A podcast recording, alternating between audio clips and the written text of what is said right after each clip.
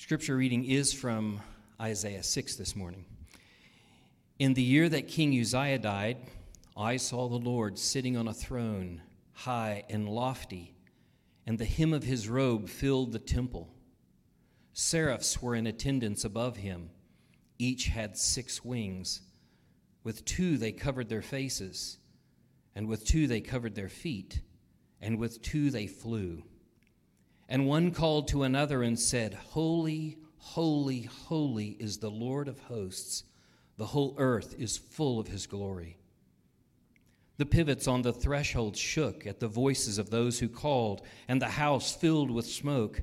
And I said, Woe is me!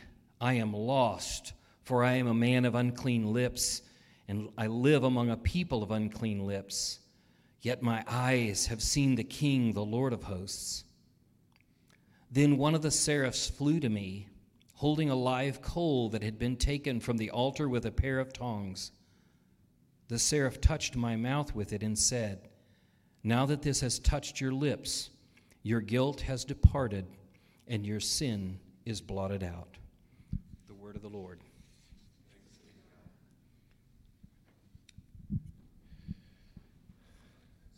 Thanks be to God. Well, good morning. Good to see you today. Thanks for being with us uh, for our worship service. Mr. Rogers, as he so often did, uh, provided this wonderful, I think, reassurance for children when faced with something terrible. You've probably heard it. He said, When I was a boy and I would see scary things in the news, my mother would say to me, Look for the helpers. You will always find people who are helping. Look for the helpers. Of course, we know that at times you may have to look longer and harder than you would hope to find them, but they are there. And this has, of course, become a ubiquitous, very memeable phrase. I'm sure you've seen it floating around on the internet. Look for the helpers. But I actually think it's pretty sound advice for children. And I have seen the pushback that argues, well, we've taken this advice that was meant for preschoolers and we use it to ease our own discomfort or to ease our own consciences in the face of a tragedy, when what is needed is not for adults to be comforted in this way, but for adults to work at making changes that make that sort of comfort unnecessary. And I guess to some degree, I sympathize with that sentiment. However, I also personally reject the notion that adults are no longer in need of help to process and to navigate a world that is filled with such horror. While we certainly, at least hopefully, have more wisdom, have more resources to use, and, the ability and responsibility to initiate change, I want to submit that we never outgrow our need for help. And I, I, want to submit that, but that's not coming from me. I actually think Jesus argues as much in our gospel text today from John 16.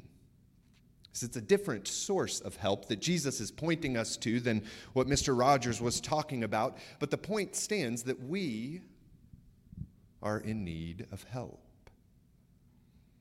Three weeks ago, our scripture reading was from a few chapters before this, John 14, where Jesus promised to send his disciples a helper. So keep that in mind. Look for the helpers. Jesus promises to send his disciples a helper as he prepares them for his death and impending absence. This is what he said beginning in verse 15 of John 14. If you love me, you will keep my commandments. And I will ask the Father, and he will give you another helper to be with you forever, even the Spirit of truth, whom the world cannot receive because it neither sees him nor knows him. You know him, for he dwells with you and will be in you. And then down in verse 25, these things I have spoken to you while I am still with you. But the Helper, the Holy Spirit, whom the Father will send in my name, he will teach you all things and bring to your remembrance all that I have said to you. Peace I leave with you, my peace I give to you. Peace I leave with you, my peace I give to you. The Father is sending you the helper. It's as though Jesus is, in a way, saying, Look for the helper. Look for the helper. You are going to need the helper. And why does Jesus insist that they will need the helper? Well, if we fast forward to today's gospel text in John 16, we see that Jesus warns the disciples that they should expect persecution, that they should expect to be expelled from the synagogue community. This is inevitable. Or maybe we would think of the story we looked at last month from Acts chapter 9, where God tells Ananias, I am going to show Saul how much he must suffer for the sake of my name. This is an inevitability. Jesus says, If the world hated me, if the world persecuted me, they are also going to hate and persecute those who follow me. A servant is not greater than his master. And then in John 16, he concludes this warning in verse 4 I did not say these things to you from the beginning because I was with you.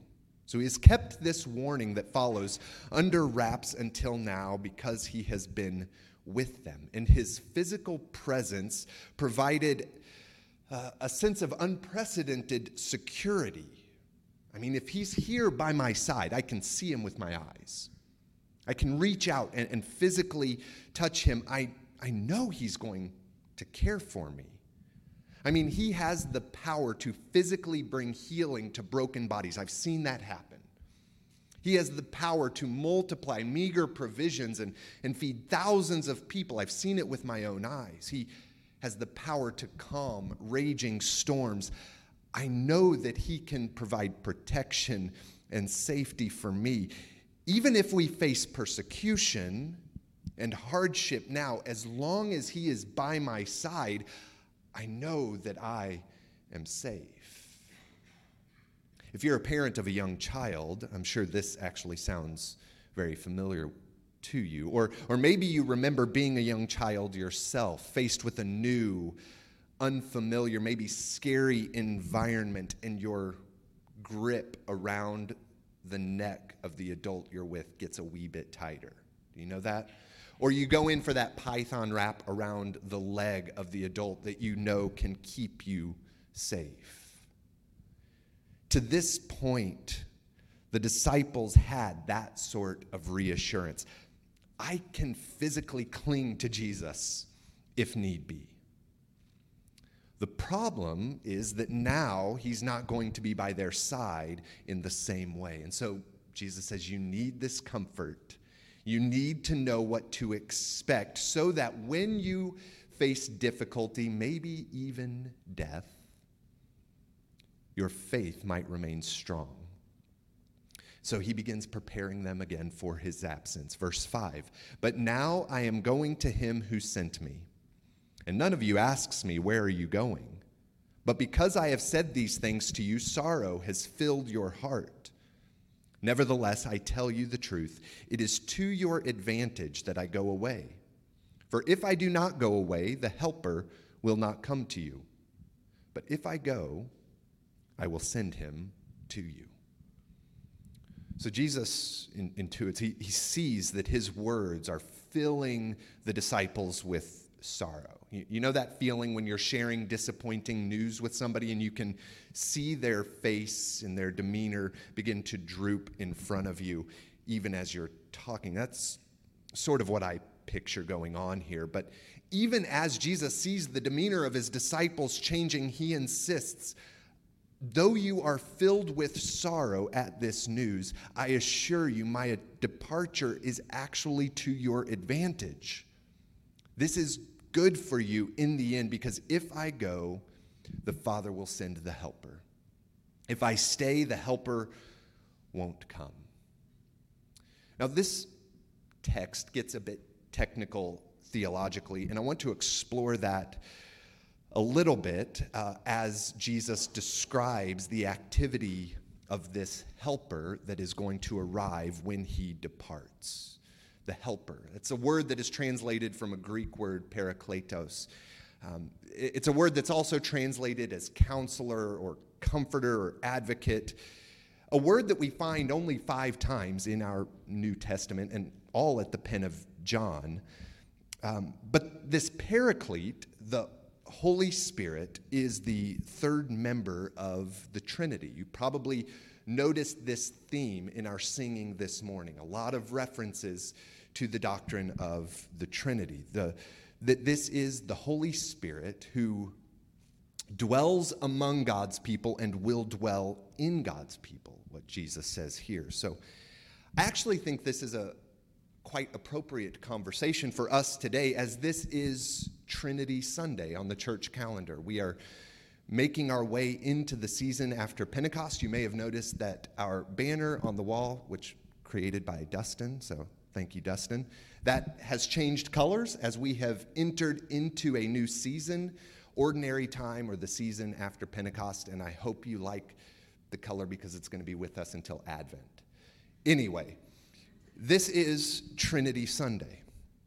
Trinity is actually a word that you won't find in your Bible, though the idea is represented throughout. The, the Trinity is a doctrine Christians developed to help put words to, or to help us, at least to a certain degree, understand this scriptural concept. Historically, the, the Trinity is one of the most important doctrines of Orthodox Christian thought. In fact, the Apostles' Creed, which we spent last fall working our way through, and which our children are right now, even as we're in this room next door, they are working their way through the Apostles' Creed. It's a creed that is organized around three articles that comprise a Trinitarian confession of faith. So it begins I believe in God the Father Almighty, creator of heaven and earth.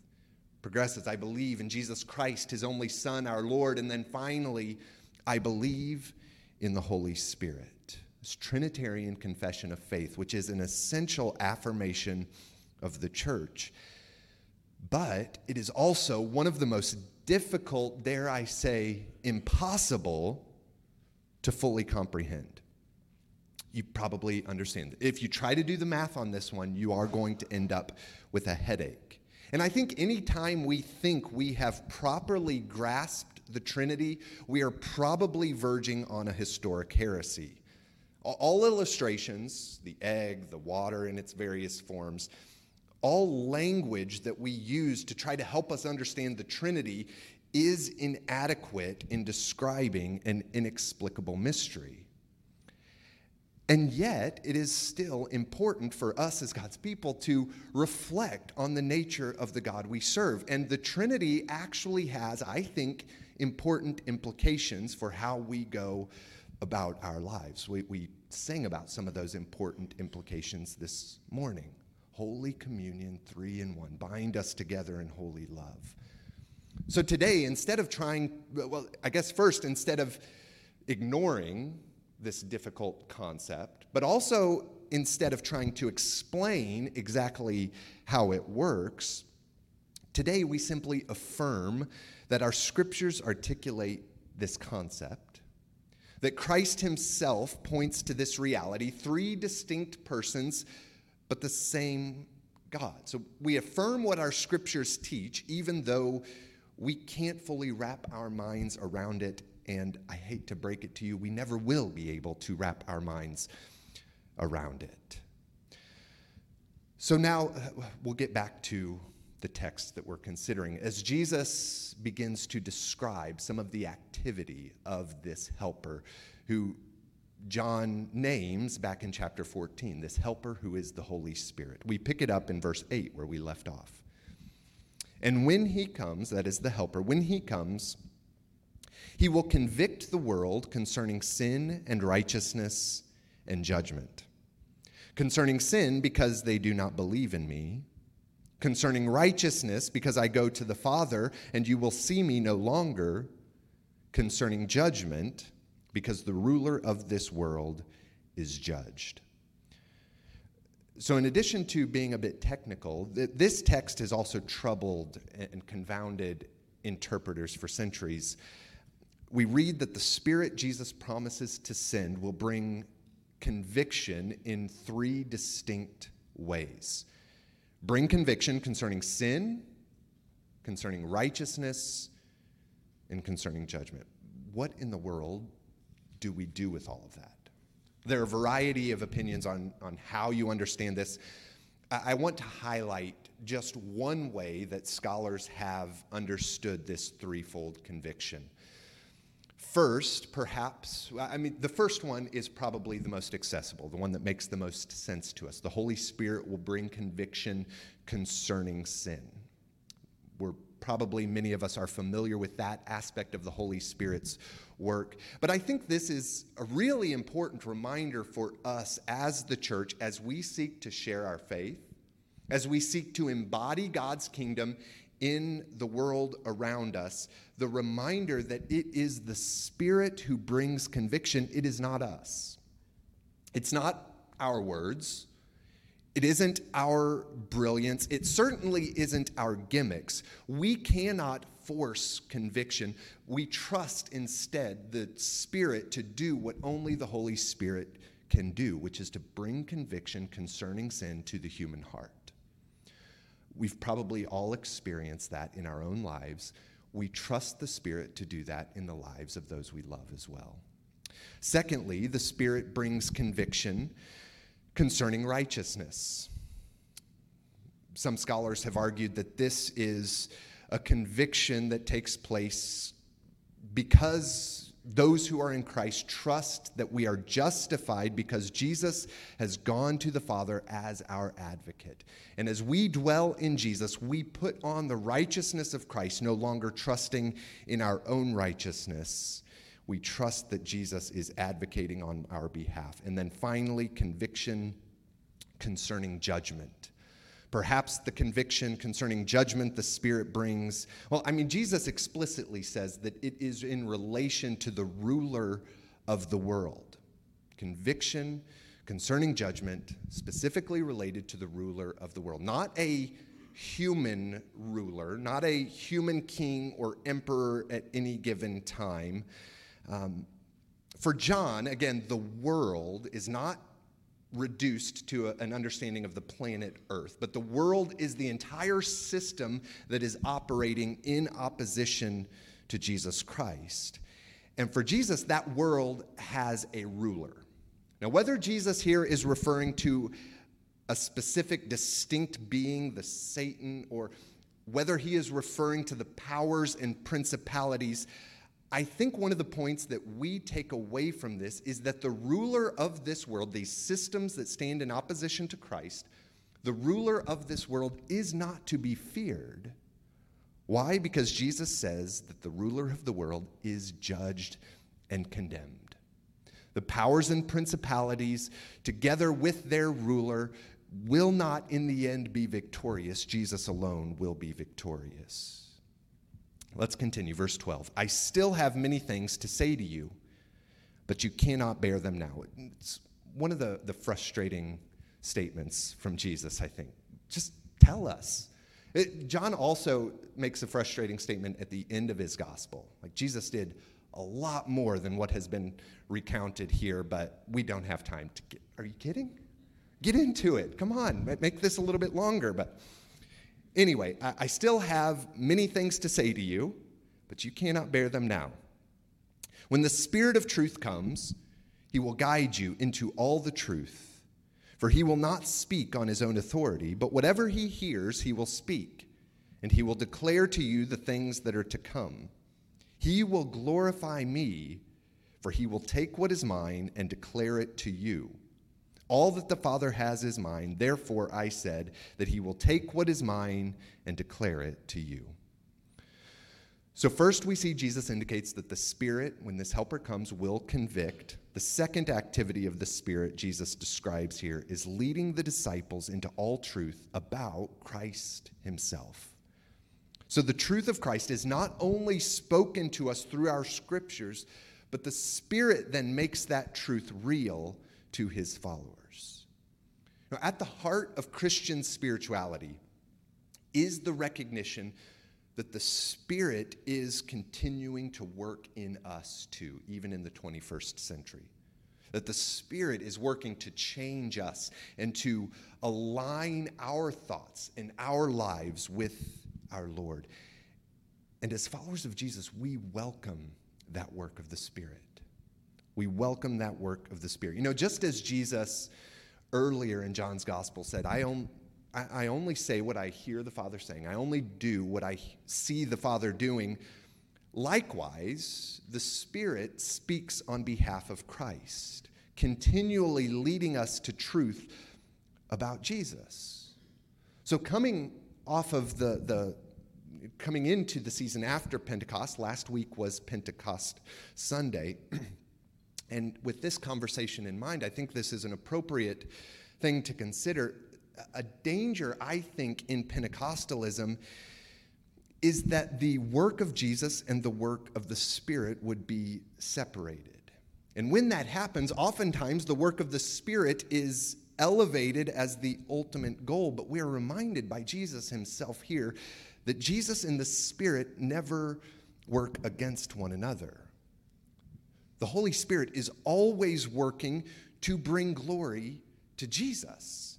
And if that's not what's happening, it is not the Spirit and it is no longer Pentecost. Pentecost, the gifts of the Spirit, the activity of the Spirit, it all has Jesus Christ at the center. And so I resist any notion of Pentecost that paints the Pentecostal experience as some advanced plane of spirituality where only the really holy or spiritual people uh, advance from Jesus to the Holy Spirit. I, I reject that notion as though I've passed the exam, so I've made it out of trigonometry and I'm headed now into calculus, the really, you know, the, the weighty stuff. That is not what Pentecost is about the Holy Spirit, is always working to glorify Jesus Christ, extending relational intimacy with Jesus beyond the 12 disciples. And this is why Jesus says Christ that, that his departure is actually in the end better for his disciples. It will benefit them because no longer is physical presence necessary for intimacy. The Holy Spirit makes relational intimacy possible for all people in all times, including you and me. This is not a dead religion of meaningless rituals that we participate in, but Christianity rests upon the possibility of relational intimacy. Because of the presence of the Holy Spirit, despite the physical absence of Jesus, God is still with us even now. Henri Nouwen put it this way He said, The Spirit, His Spirit, had not yet come. And although they saw and heard, smelled and touched Him, they remained distant. Only later, when He was gone, could His true Spirit reveal itself to them. In his absence, a new and more intimate presence became possible, a presence that nurtured and sustained in the midst of tribulations, and that created the desire to see him again. The great mystery of the divine revelation is that God entered into intimacy with us not only by Christ's coming, but also by his leaving. Indeed, it is in Christ's absence that our intimacy with him is so profound that we can say he dwells in us. Call him our food and drink, which we will do in a moment, and experience Him as the center of our being. I think, at its best, Pentecostal spirituality is this reminder that God never left. God never left. The story that we looked at last week, the Holy Spirit poured out as believers waited, that wasn't a tease. God's Spirit is with us, even now, comforting bringing conviction, advocating, leading us to truth, helping us remain faithful in a world where we will face challenges upon challenges. We're going to explore those ideas more in the next two weeks as we grapple with the problem of human suffering. But the present, I, I think this is an appropriate way to set the stage for that conversation. The presence of the Holy Spirit assures us whatever we face, that we haven't been left alone. As we sing this morning, He promised never to leave me alone. God is still with us. The relationship the disciples had with Jesus continues. We're never alone.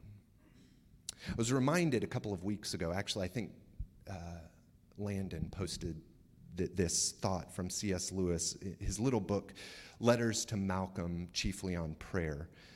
Um, I, I want to read it. He said, We may ignore, but we can nowhere evade the presence of God. The world is crowded with him. He walks everywhere incognito, and the incognito is not always hard to penetrate. The real labor is to remember, to attend. In fact, to come awake. Still more, to remain awake. Pentecost reminds us of God's faithful presence. God draws near in Jesus. When Jesus departs, God stays near. In a world where there are systems and powers and principalities which stand in opposition to Christ, Jesus warns you will always have struggles and tribulation, but he promises at the end of this passage not only will he send the Holy Spirit to help us in the midst of that, but ultimately, Jesus says, I have overcome the world. This is our hope we have the presence of the Holy Spirit to be our helper until the time when Christ's reign and victory over the world is fully realized. We cling to that hope this morning. Would you stand as we make our way to the table of our Lord, where we recognize the sustenance that Jesus is bringing through the presence of the Holy Spirit into our lives, even this morning as we take the bread in the cup. I want to invite you to the table. I'll say a prayer in a moment, but we'll make two lines down these center aisles. You can come to the table when you arrive. The words will be spoken over you the body of Christ broken for you, the blood of Christ shed for you. You can take these elements on your own and return to your seat. Let's say a prayer as we come to the table.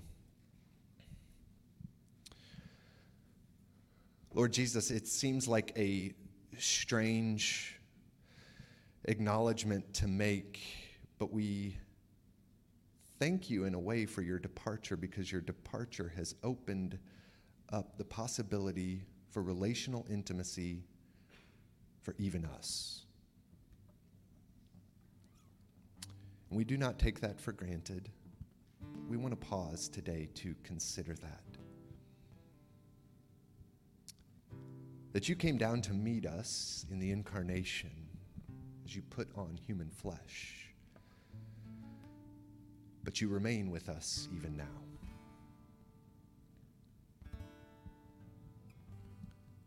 Holy Spirit, we invite your work in our lives. I pray for my brothers and sisters, myself as well, you would meet us in the ways in which we need that today. That you would comfort us in places where we need comfort. That you would guide and direct those who are struggling to find a way forward. That you would convict us in those places we need conviction. We submit to your work. We welcome it. And we allow, it, we, we allow that work to point us to Jesus Christ. In all of those things, our hope, our prayer is that Jesus, you would receive glory and honor. Almighty and everlasting God, you have given to us, your servants, grace by the confession of a true faith, to acknowledge the glory of the eternal Trinity, and in the power of your divine majesty to worship the unity. Keep us steadfast in this faith and worship, and bring us at last to see you in your one and eternal glory, O Father, who with the Son and the Holy Spirit live and reign, one God, forever and ever. Amen. Would you join us at the table of our Lord today?